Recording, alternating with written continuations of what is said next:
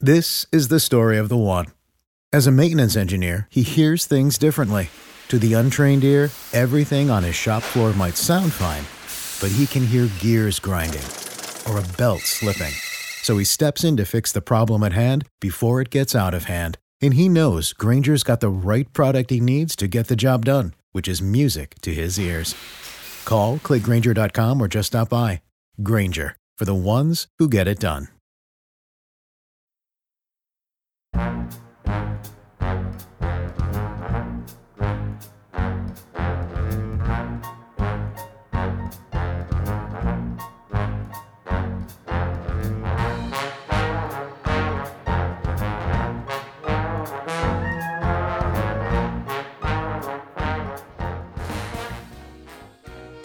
Hi, everyone. This is John Hagedorn, and welcome to 1001 Stories for the Road, also known as Caffeine for the Curious, and your home for good old fashioned entertainment. Might be too young to remember the 70s, but it was a crazy time with Daisy Duke shorts, 8 track tapes, disco music, Michael Jackson, pet rocks, mopeds, and even Star Wars action figures. And there was streaking, the act of removing one's clothes and running in public usually at athletic events, but not always. One of the hardest working and longest lasting recording artists in the business is Ray Stevens, known by many for his novelty songs like Ahab the Arab and Mississippi Squirrel Revival, and Grammy winning hits like Everything is Beautiful. But his hit that is probably remembered best is The Streak, which pretty well defined the whole trend with a few craftily written phrases. Ray could bring any story to life, as witnessed by the success of Mr. Businessman, which you have to admit is a tough title to build a song around. Ray, recognizing the streaking trend for what it was, penned a story that placed a man and his wife at a basketball game when suddenly a naked man ran across their field of view, causing the husband to cover his wife's eyes and tell her, Don't look, Ethel! But it was too late. She'd already caught a peek. The song became forever entwined with people's memories of the short lived fad of streaking. When Ray released that song on April 26th, it headed straight up the charts to number one and stayed there for a good while. The timing was perfect, and for months it seemed to define the craziness that was 1974. The streak even happened at that year's Academy Awards ceremony, where producer Michael Phillips, nominated for Best Picture with The Sting, was at side stage waiting for the arrival of Elizabeth Taylor to announce the winner.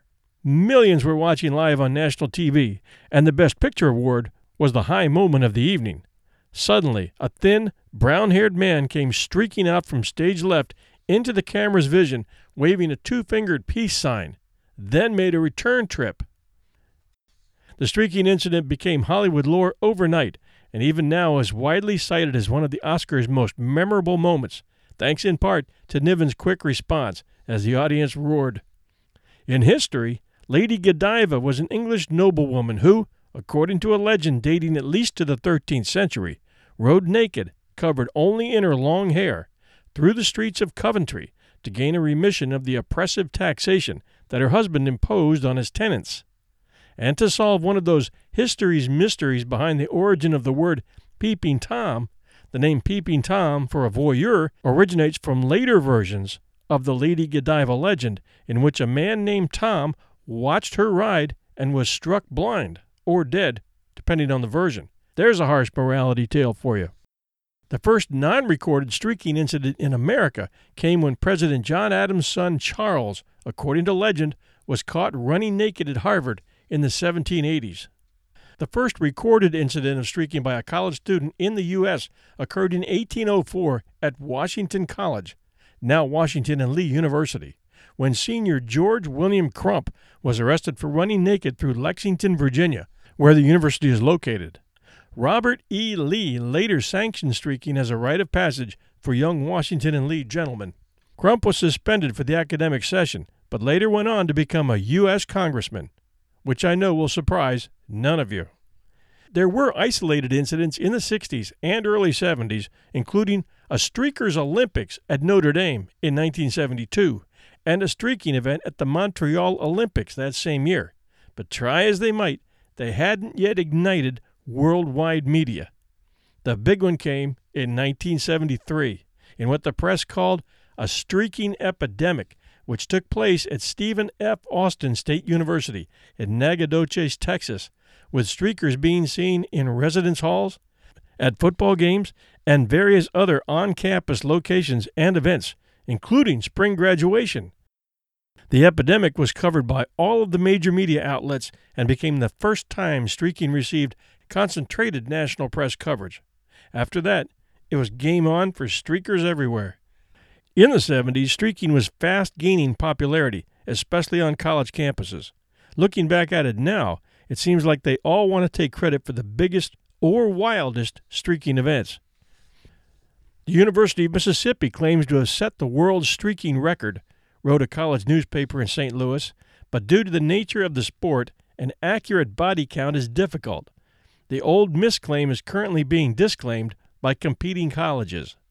At the University of South Carolina, some 500 students stripped and streaked in the streets of Columbia, prompting University of Georgia students to organize a big streak to top even that. More than 1,000 Georgia students streaked, and a reported 15,000 watched with chairs and coolers of beer. The University of Georgia still claims to have set a still standing record for largest group streak on March 7, 1974. And Tufts has held an annual naked quad run since the 70s, which at last check has been temporarily suspended due to the assumption, right or wrong, that the event seems to promote alcohol consumption. Athletic events were another prime target for streakers in both the UK and America. One of England's most notables occurred when Michael O'Brien, a stockbroker from Australia, who was dared 10 pounds to run onto the field during an England versus Australia rugby match at Twickenham, did so, and was famously photographed being escorted off the field by a guard who was holding his helmet over O'Brien's private parts. Imagine his answer to the obligatory dinner question of, So, how was your day? And then there was Cindy, who graced an LA Kings hockey game, dressed with nothing other than sneakers, who ran out onto the ice, entertaining the fans mightily, until a couple of unlucky security guards were asked to get out on the ice in their hard soled shoes raising even more attention and cheers as they chased her around the ice rink, slipping and falling, as if they were reenacting a version of Bambi on Ice.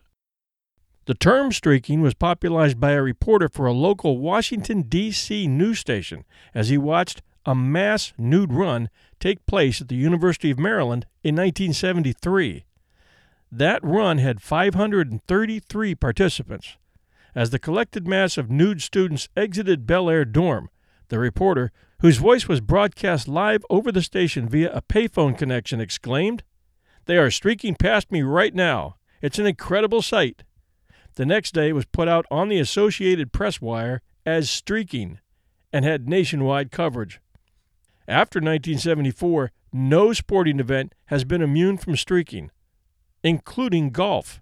In 1999, a female streaker named Yvonne Rabb was arrested for kissing Tiger Woods on the 18th hole at Carnoustie.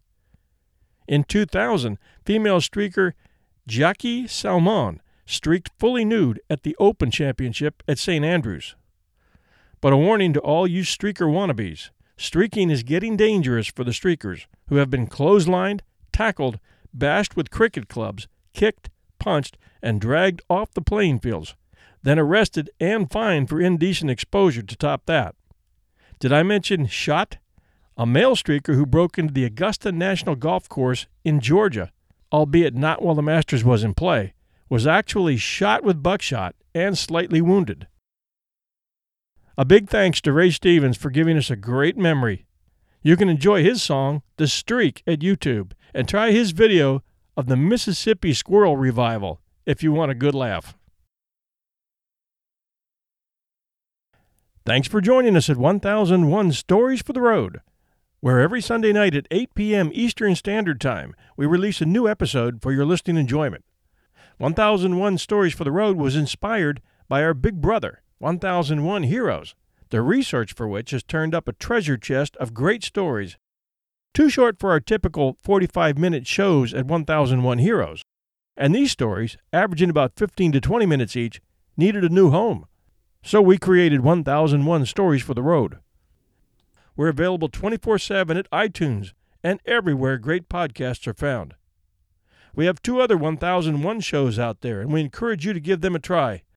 Those are 1001 Heroes, Legends, Histories, and Mysteries, and 1001 Classic Short Stories and Tales. You can catch all our 1001 network shows and archives, including this one, at www.1001storiespodcast.com. And we encourage your posts at facebook.com forward slash 1001 Stories for the Road. We'll be back real soon.